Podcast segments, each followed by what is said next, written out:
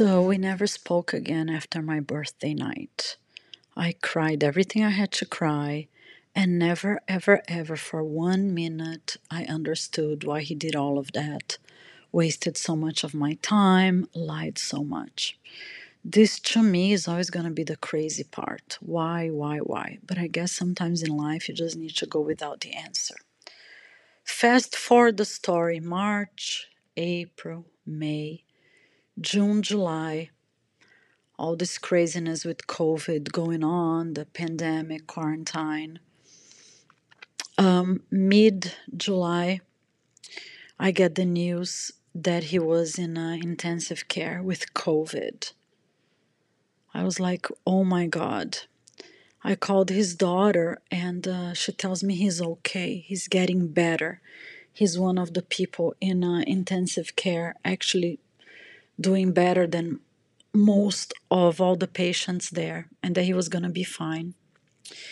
So I call him. He answered the phone. He was actually communicating with the outside world.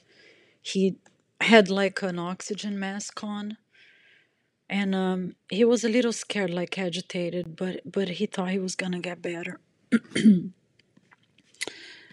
but then um, a few days later, all of a sudden,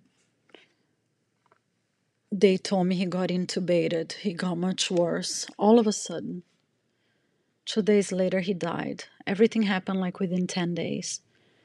Getting sick, feeling sick, not being able to breathe at home and uh, the irony of this story and the irony of life is that the lady he was with on my birthday was the lady that um, went to visit him at his apartment and gave him COVID.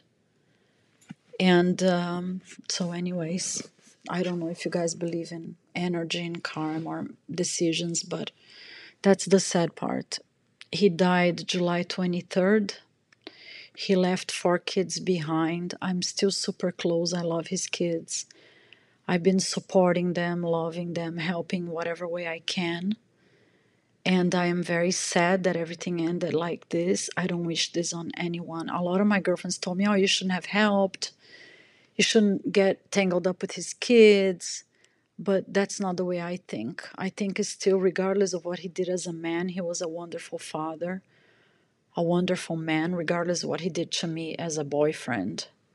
And uh, I'm going to be here for his kids and be supportive and do whatever I can.